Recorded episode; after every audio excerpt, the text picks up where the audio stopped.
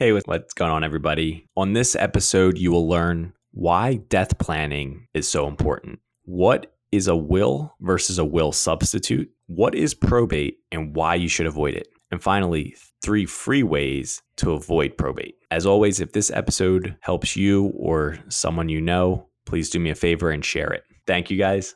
Enjoy the show. Welcome to Build Your Wealth Muscle a podcast dedicated to helping fitness entrepreneurs build wealth by saving taxes and growing their money. Each episode will break down different strategies in the areas of business, tax, and retirement planning specifically for your coaching business. Disclaimer the topics covered in this podcast are for educational purposes only. This is not advice for your specific situation please consult a qualified financial or tax professional before making any changes to your financial or tax situation. Now, here's your host, certified financial planner and tax advisor, Pat Darby. Hey, what's going on, everybody? Thanks for tuning back in. Today will be probably a shorter episode because I have to get to the airport in a few hours. But this is going to be a, a solo episode. So, for people who are just tuning in, there's basically two formats of this show. Uh, solo episodes like today, where we can focus on a specific topic and try to go really deep. Those areas of or those topics are finance, tax, wealth management. Today we're going to dive into estate planning, but again, it's the financial planning uh, topics as well as bu- business financial topics that we'll dive into on a solo episode. And then we also bring on guests, and those are people who are experts in areas they're outside of my expertise, like if it's sales, marketing, things like that, or mindset coaching, or they're a successful coach uh, in the fitness space and they just want to talk about things that have made them successful. Um, so today's episode is is going to be diving deep on estate planning. Before I do that, I, I just want to mention I don't know. I personally have been trying to develop more understanding of the business of the competition side of fitness. So one of the perks of living in Vegas uh, a lot of the big shows come to me now that COVID's over, but uh, I've only been here two years. So for the first year and change, there's still no events coming here, but now things are happening again. So yesterday, as I'm recording this, yesterday I was at the World WBFF, which stands for, well, I guess the world part might be repetitive that I said it twice. It stands for World Beauty, Fitness, and Fashion. Again, it was my first time going to the show. It was fairly long. It was like 5.30 to 11, but it was pretty cool because it's I, I, don't know, like I'm sure other people could describe it better, but again, this is my first event. It, it, seemed like a fashion or sorry, a fitness competition meets a beauty pageant. It was pretty cool. And they men and women's categories. And maybe people listening are like, obviously we all knew this, but I, I'm new to that. So that was cool learning it. But so I'm recording this on a Sunday. That was Saturday night. So anyway, I just thought that was cool. And so I, I bring it up, especially the, where I work out at Fit Club. There's a lot of people who are competitors in that event and they did extremely well. So it was pretty cool being able to support people I actually know. But anyway, let's dive into this today. Today's topic is estate planning. Another term for that is death planning. Not too sexy, not too exciting of a topic, things that unfortunately a lot of people don't want to talk about with each other or with their children, whether their children are young or adults. It's a challenge in the financial planning space because like it's very uncomfortable. You have to talk about, you know, what are we doing with this money after you're gone?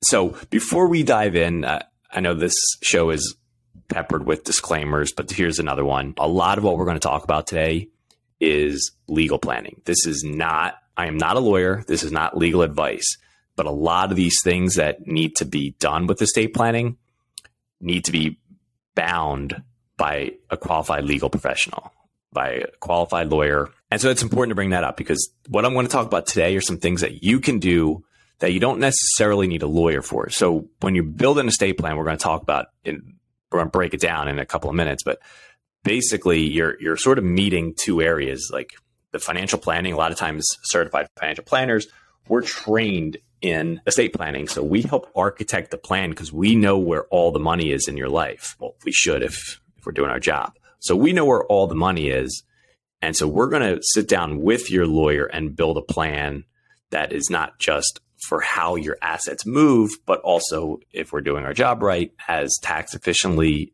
and seamless as possible. So we'll dive into that. But again, I just want to make that crystal clear. There's a lot of overlap when you're building an estate plan between the financial planner in your life and the lawyer. And hopefully they're all working together because there's going to be huge blind spots. Like obviously my myself and my client can sit down and we can build all the estate plans, but sometimes we come up and say, well, how do we get this plan to be both asset protection and in, in your particular state, as well as protecting the minors or making sure there's tax efficiency? We have to default to the lawyer because again, they need to make this legally binding in your state and let us know if the plan that we came up with is feasible. So I just want to make that crystal clear that there's a lot of things you can do without a lawyer, but this death planning typically needs to be finalized with a lawyer.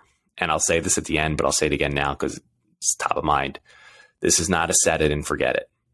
The laws change, requiring you to change your plan, and life happens. You know, you might have a beneficiary or a trustee or whatever that you expected to be running all of this when you pass, and maybe something happens to them. Or I see this challenge a lot as people get older. You know, when you're when you're growing up, or and you're depending on how old you are, like a sibling might be a perfect person, but if you get into your 70s and 80s, they may not be the best person anymore because even though you might trust them more than anyone in the world, if you live another 10 years, are they going to have the capacity to do the job?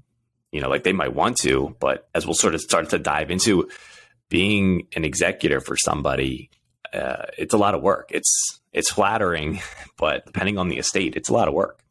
So you just have to bear that in mind that whatever you do when you sit down with your estate plan, just like with fitness, you don't set it and forget it. It's it's an ongoing process to keep your estate plan. Uh, it's a lot less work than staying in shape, but I just want to make that clear that it's not like, hey, I did my estate plan in 2022, so I'm good forever. But anyway, let's dive in. I said this would be a short episode, and I spent six minutes in, in a preliminary conversation about what we're about to do. So, again, estate planning is death planning, but I'll read off the, the actual definition for you so that uh, it's, I don't leave anything out basically. It's a process. Estate planning is the process by which an individual or family arranges the transfer of assets in anticipation of death. An estate plan aims to preserve maximum amount of wealth possible for the intended beneficiaries and flexibility for the individual prior to death. So basically, what that means is you're preparing to send your assets to your beneficiaries. And there's a couple of things that can become a problem when you pass away. Those could be estate taxes. Those could be going into a probate situation. I'm going to define all that. But basically, from a tax perspective, while we're alive, we don't worry about estate taxes because we don't pay them. It's when you die that you pay estate taxes. Now, as I'm recording this in 2022, we are still living under Trump's tax code, which had really favorable estate federal estate taxes, meaning if you didn't have a net worth, a personal net worth over $12 million, you paid no federal estate taxes. And then if you're a couple, you have both. So you have 24 million as I'm recording this in 2022. That's been as low as I think I don't I don't have the numbers in front of me, but the estate tax has been as low as like under a million dollars and the, the rate was like 50%. Right now it's 40% over 12 million. So the, the point here is if you're lucky, like most people might listen, like, well, I'm young. I don't have a $24 million estate with me and my wife or a 12 million if it's just me. But the reason it's also not set it and forget it is because in your lifetime, you're probably going to see this thing come crashing down, maybe get moved higher. A very famous case is the owner of the Yankees, Steinbrenner, he died in 2010, which was one of the only years in the last couple of decades, if I'm not mistaken, that there was no estate taxes. So he left like a billion dollars to his kids in the right year because typically there would have been a pretty hefty fine. So I think his family, I, think, I, I don't remember the details of what everything was worth when he died, but I think they said he, his family saved like hundreds of millions of dollars because he died the right year. But that's the other, but obviously most of us are not, you know, building uh, a Yankee franchise, but that's that's just something to remember. It's going to always move up and down. So the reason you need to worry about this is because, or I should say, not worry. You have to take care of this. It's just like anything with your finances. You have to take care of it because, well, the organizational side of it is, is a whole separate issue, and we're, I don't plan to get into that. But I'll just say real quick. I just it just popped into my head. Everything that we do today, and this is something that I really harp my harp on my clients with, and if you're a client listening, you might feel like this part of working with me is really annoying, but unfortunately, I've been doing this long enough. It'll be 13 years coming up soon. I've lost a few clients. Like before I moved into specializing in fitness, I worked with the normal financial planning clients, retirees, executives, things like that. And a lot of them are still with me because when I transitioned, we, you know, we had a great relationship. I didn't disrupt what I was helping them with. I just expanded into the specialty that, that you guys know.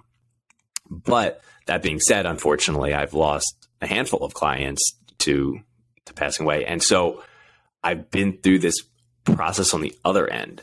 And so I know where the confusion lies with the survivor. And it's terrible because sometimes the person that ends up working with me, being the point person of all the finances, is really the point person in the entire household. And the other person may not be as closely paying attention.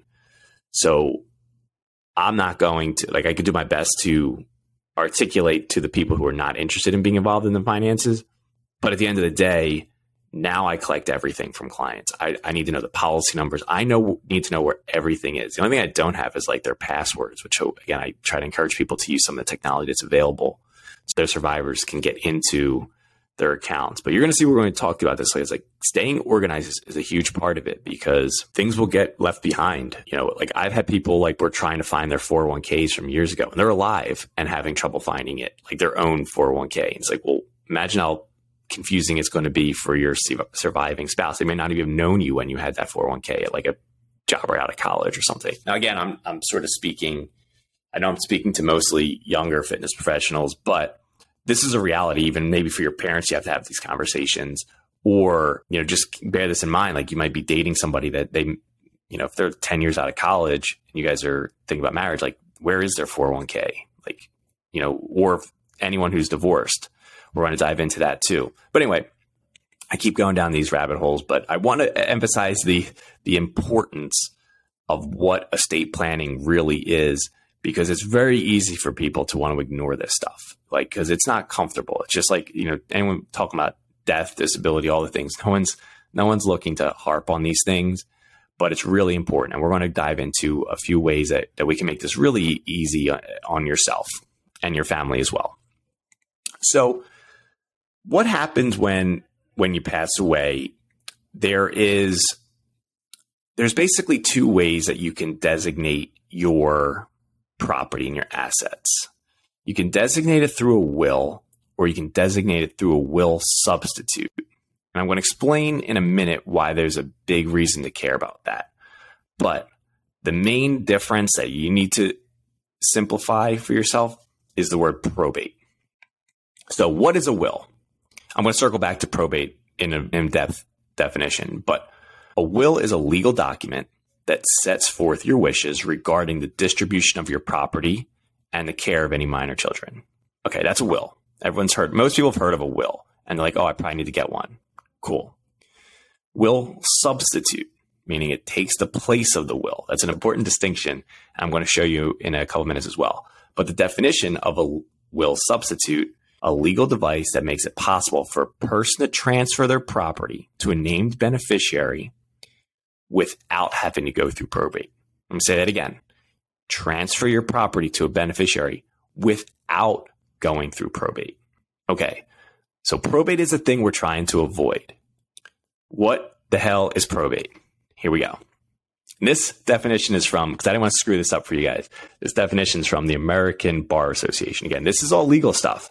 But I'm telling you from a financial standpoint how it all ties together. And as you're, if you're working with a financial person, get them on the phone and be like, do I have all my will substitutes? Because there's a lot that we financial people can do for you. And that's what, that's going to be the, t- was the title of this episode. Three things that you can do by yourself or with your finance person. Don't, doesn't cost you a penny and you can do it today. Okay. So what is the probate process from the American Bar Association website? The formal legal process that gives recognition to a will. Again, the will we talked about in the beginning, the legal document that wish that sets forth your wishes regarding the distribution of property to and the care of minor children, the distribution of your property and the care of minor children. That's the will. So again, this is the formal process that gives recognition to the will. So it's a legal process that you go through in front of a court, giving basically granting the will recognition further further continues with the definition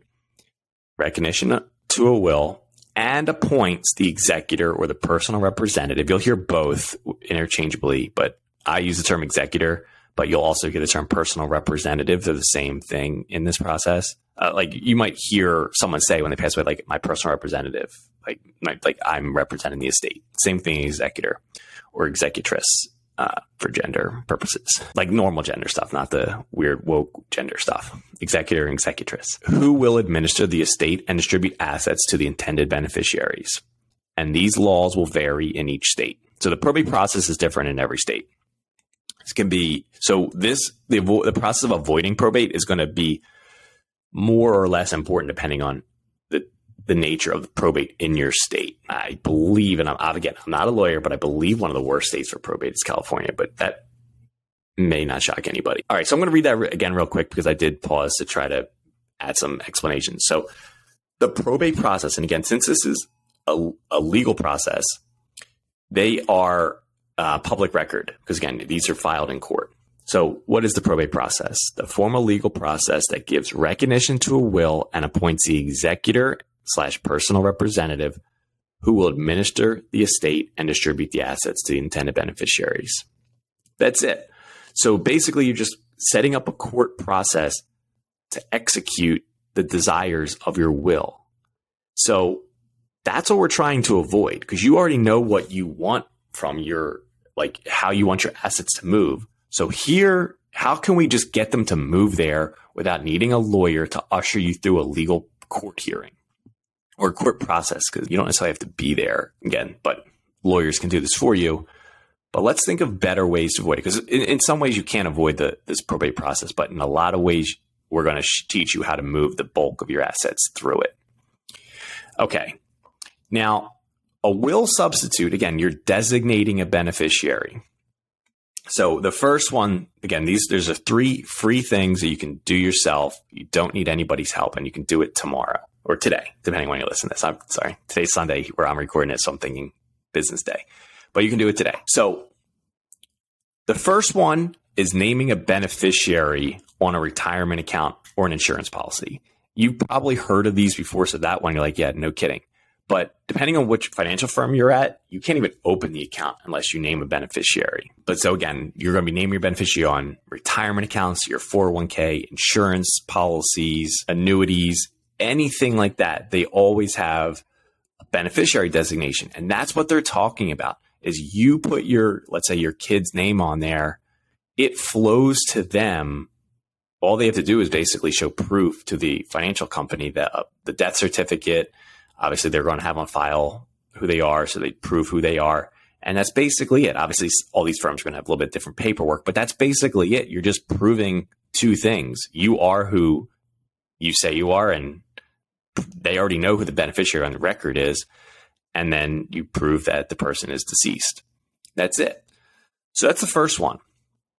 The second one is you can name a beneficiary on an investment account. Sorry, let me back let me back up a second because I think this is pretty cool. Uh, well, not cool. Maybe I don't know. Whatever. It's it's interesting. This is this stuff is has been fought in court. So, and I'm going to harp on you guys probably once or twice more before the end of this podcast that you have to review this stuff. And there's, I had to look it up just to make sure. The Supreme Court case, Hillman versus Maretta, M A R E T T A, for anyone who wants to Google Google stuff. In 2013, this went to the Supreme Court. I believe it was uh, a person who passed away, and their ex-wife was on the insurance policy, and the current wife fought saying that she should be given access to this. I don't know the details of whether she was on the will. I assume so because it went all the way to the Supreme Court saying that the ex wife should not have it and she's the rightful owner. Long story short, the Supreme Court says no, we don't know for sure that he wanted his new spouse to get this. So it is to forget the will, it's defaulting to the beneficiary designation. So that's why like this stuff is is again, I'm not a lawyer, so I can't tell you how you interpret tax law, but this is pretty ironclad stuff in that regardless of what you put in your will, if you forgot to change the beneficiary designation from your ex wife, or maybe it was your parents be, before you had kids, or whatever the case may be, or maybe it was your sibling before you had kids, whatever it is, if you don't change it and you pass away, I don't care what you did with your estate plan, with your will, and all this other stuff. If your 401k says the, the your old beneficiary that you don't want anymore, too bad. That's who's getting it. So I want to emphasize that all this stuff that we're about to talk about, that Supreme Court case, Hillman versus Moretta, is what, and again, I might say her name wrong, but this is what sets the precedent that who cares what the will says? These beneficiary documents are the trump card. So the first one, again, beneficiary retirement account and insurance policy. You can check that right away. Call up your 401k provider, call up your insurance company, say, please send me my my beneficiaries, review them. Make sure it's the right person. If not, ask for a change of beneficiary form. Now, here's where the, the next two you may not be aware of. You can put a beneficiary designation on a traditional brokerage account meaning like these are not retirement accounts. It's just like your TD Ameritrade account that you just put your your stocks and bonds in and you plan to not use it for whenever 20 30 years but it's fully liquid. These are not retirement accounts. Regular brokerage accounts. You can put what's called a transfer on death tod uh, some places might call it a pay on death a pod but either way whatever your financial firm calls it get that get that beneficiary designation form and add a beneficiary so again, if you've got you start building up half a million dollars, million dollars worth of assets in this Fidelity or TD Ameritrade account, put your beneficiaries on there. So again, all they need to do is supply the death certificate and whatever proof that they are who they say they are to the financial firm. The third one is a bank. Just like investment accounts, people overlook this. Some of the bigger companies now, like the online ones, I think I feel like you're getting more sophisticated with reminding people to add a beneficiary, but you need to. You add a beneficiary to your bank accounts, your checking accounts, your savings accounts. You can add beneficiary designation to all of these things. And again, that's what I'm saying. Like this, the, those three things I just talked to you about, it's requesting the right paperwork or most the banks now, you can just go online and update your beneficiary designation, check your bank accounts, and you're good to go. So again, it's it's super important that you do these things because again, I can't emphasize it enough. If you give them your will, but you didn't change the beneficiary designation, nobody cares. It goes by the beneficiary designation on that document. So review, review, review. If you're a client of mine, and I'm recording this in the middle of August, we're in the process now of sending everybody their current beneficiary designations just to look at and be like, hey, is this what you wanted? And we're tweaking things. Like you might look at it and be like, oh yeah, like I have this this happening for a few people. They have their their kids as the beneficiary, but they may not have per stirpes, meaning if their kid is deceased, you want things to go that share of money to go to your kids' kids. So again, if if if that's not on there, let's add it. If you don't have a contingent on there, let's add it. Like these are all things you should be reviewing. And I, am not going to give you like I do it every year with my clients. Again, sometimes it's overkill, but I don't care because I think this stuff is super important and it's it's like the easy stuff. It's like the low hanging fruit. Like we spend all this time trying to build your wealth. Like let's make sure it doesn't accidentally go to the wrong person. Like that's like, geez. Anyway, enough of that. So now those are the three things, and that's the main thing I wanted to discuss in this podcast. But we moved pretty quick through those, so I want to I want to just go back. So now here's some more will substitute, the, uh, a main will substitute. Again, this is 100% going to require a lawyer, and I I don't even know. I think you might be able to do these on LegalZoom, but don't don't do that to yourself. This one, the next one is a living trust, and people have heard about these probably the most, like getting a trust, and that's pretty helpful because that allows you to do similar to what we talked about before with adding a bank account or a retirement account. In the living trust, it allows you to move like your big assets, real estate, things like that.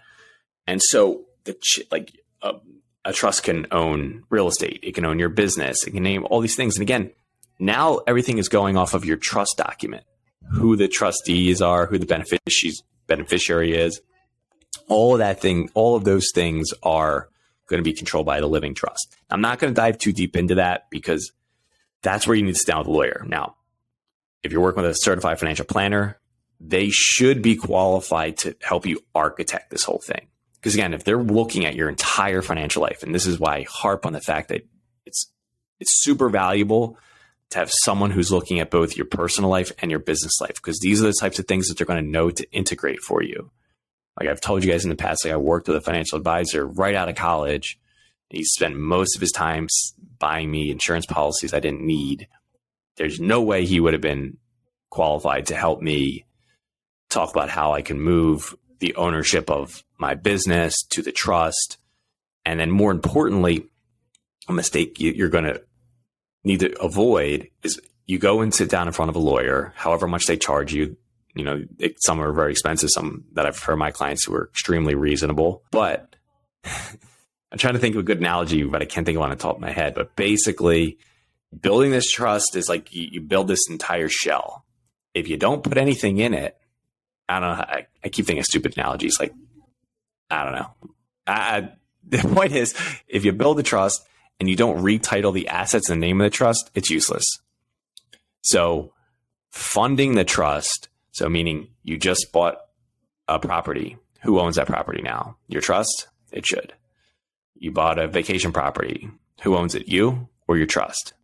Because again, you can have this beautiful trust with all these provisions because inside of a trust you can have very creative provision. And Unfortunately, I've seen this with some of my older legacy clients where they have clauses in there where like if if a kid's struggling with substance abuse, they they don't get their money or whatever whatever the case may be. And again, like some people like are extremely successful at an early age, and like, well, my kids aren't financially mature enough, so I can't let them have the money. You can you can set an age limit on that. If your kids are very young, you need to have people in place that are going to take care of their financial well-being because they're not old enough to receive money yet. These are all the things that the, the trust language can put together. Like you can have a situation where, and now this is very relevant for people who are young. You know, if you're listening to this, you're young, you're married, you have you very young children. Very uncomfortable conversation I have with clients all the time. Again, this this sucky part about my job is like you have to talk about a lot of these doom and gloom scenarios. And I'll give you one right now that let's say you're married, you're the first to go, your kids are very young. So you just leave everything to your spouse. And then they pass away, or sorry, let's say you leave everything to your spouse after five, ten years, whatever. Let's say they remarry and they leave every, then they pass away and they left everything to their spouse. Now you're in a situation because you didn't plan where your assets are now potentially in the hands of a stranger and could they disinherit your kids?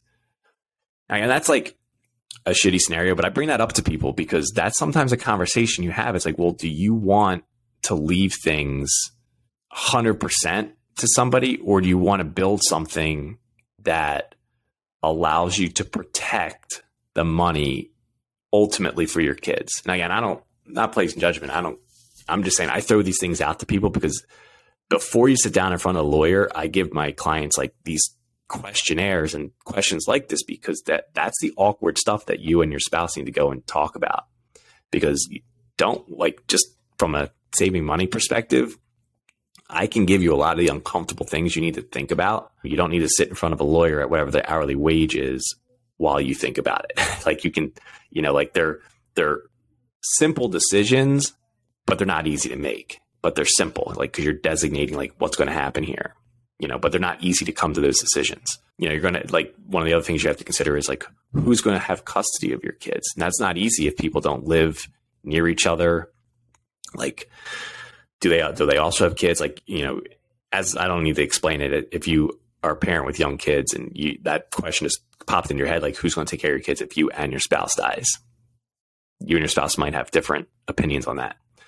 So, but we're getting down the road of like the actual trust itself, and so I, I'm just saying that that's something that you should really consider. But if you do get the trust, or should, when you get your trust built, you have to keep funding it because otherwise it, it's doing nothing for you. And like anything else, because of the pieces involved, like trustees and things like that, people that are helping to execute the trust after you pass away. Because again, maybe your kids, most people listening to this, your kids would be young if you passed away in the next 10 years or so. So they're not going to be the trustee most likely. So who's going to execute all those decisions as a trustee? There's third party trustees who do it. Obviously, they're not cheap or they're not free. I should say some might be reasonably, but there are third party people to do it. If you're like, I don't trust anyone. And, and quite frankly, this is what I planned on talk about, but we're on the trust topic. So I'll just give you some more insights into it. When you are a trustee, more so even than eh, maybe not more so, but it's very, eh, in a way, more so.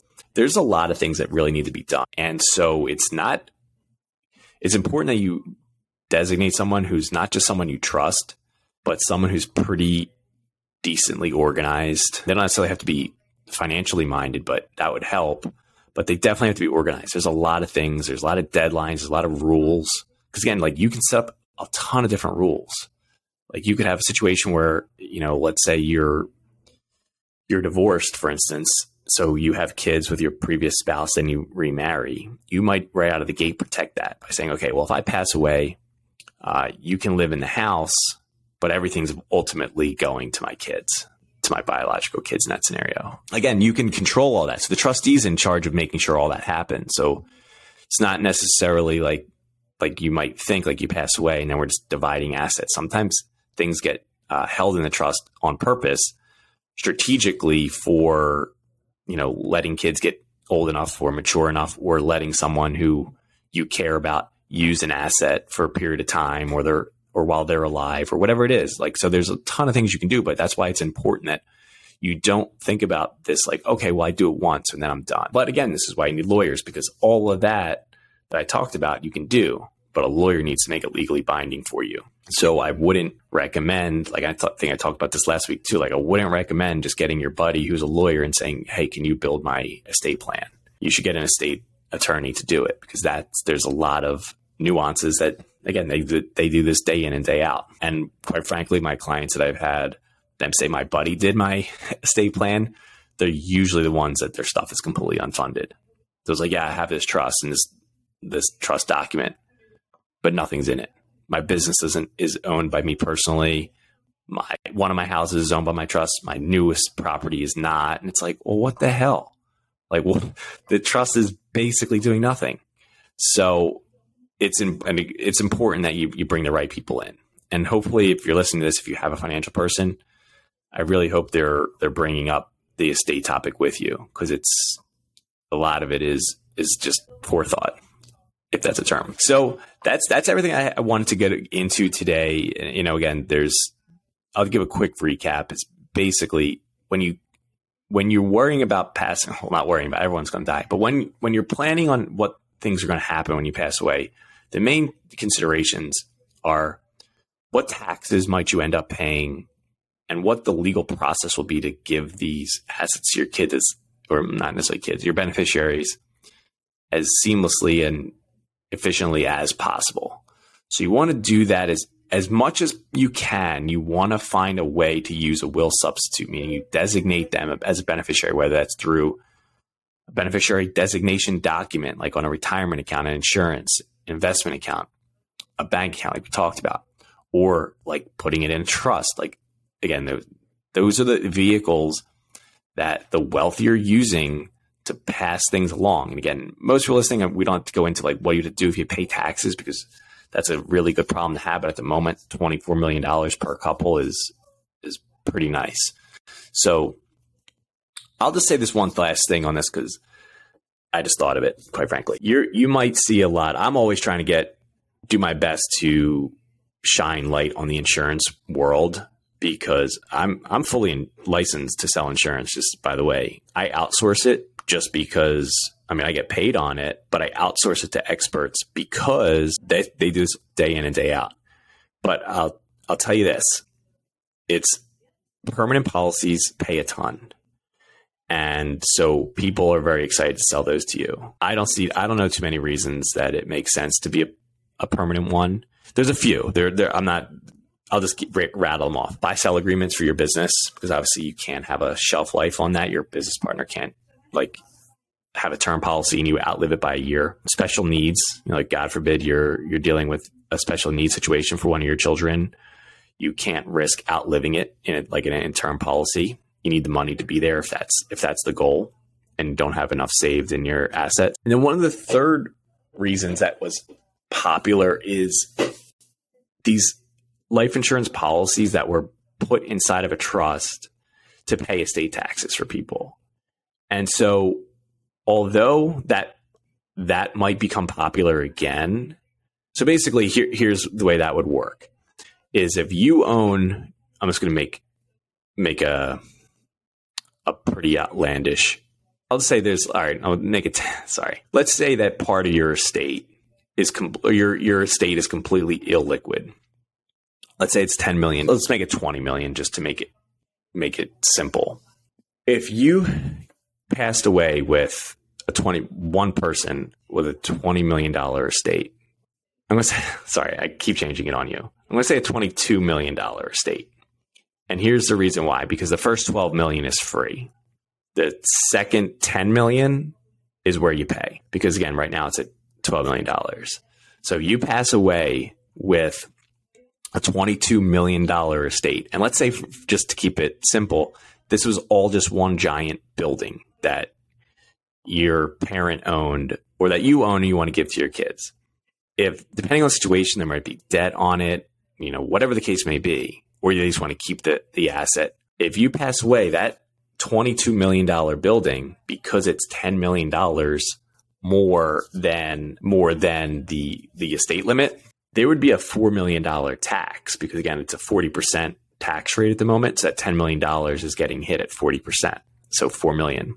In that scenario, you left your kids a $22 million building and a $4 million tax liability where they may not have that. Cause like, well, I have this building, but now I got to take out debt on it. And you don't want to risk, like, you just don't know what could be the situation. Like maybe for whatever reason, we're in a recession and lenders are like, well, we don't want to give you that that loan. You know, maybe they've maybe they recently did some reconstructions, whatever. Like, doesn't matter. Like, it might be hard to get that four million dollars. So you don't want to put your family in a situation where they're liquidating assets because they have a humongous tax bill.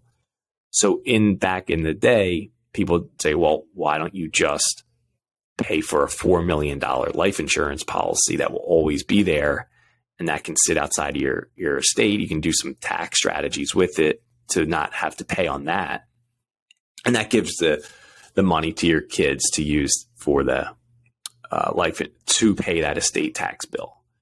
So, but I just want to be clear on something with the current like that might become popular again but don't let an insurance person tell you now be like oh look these used to be really popular like you should get it too they used to be really popular because again, we talked about like the estate taxes used to be like a million dollars before you started paying.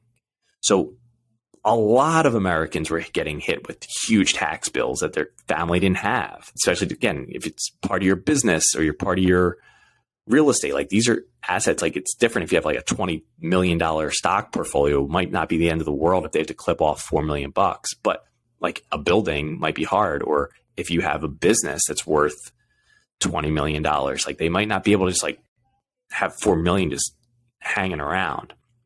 So, but I just want to say because that this is part of the estate planning conversation, the insurance sharks are going to be swimming around me like, oh, like, well, you know, why don't we just cover this tax liability?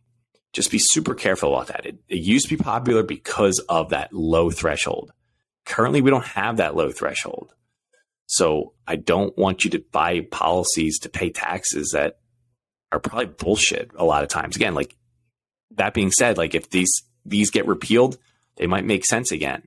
But just be eyes wide open on being sold these huge permanent policies that often I don't see the financial need for. We can debate the the infinite infinite banking thing, but most people I know can help you look at it a way where you can control a little bit better.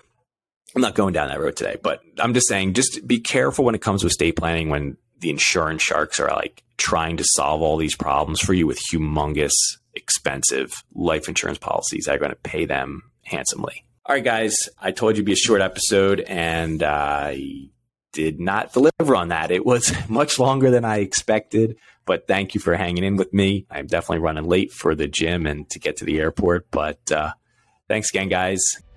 Thank you for joining us this week on Build Your Wealth Muscle. The links mentioned in this episode are available in the show notes. For video clips and more information on tax and retirement strategies for fitness entrepreneurs, please follow my Instagram at the Pat Darby. If you found value in this episode, please do us a favor and share with a friend. If you tag me, that'd be appreciated also. Lastly, for help implementing any of the topics discussed, please book a call. The link is also in the show notes. Thank you again for listening and have a great day.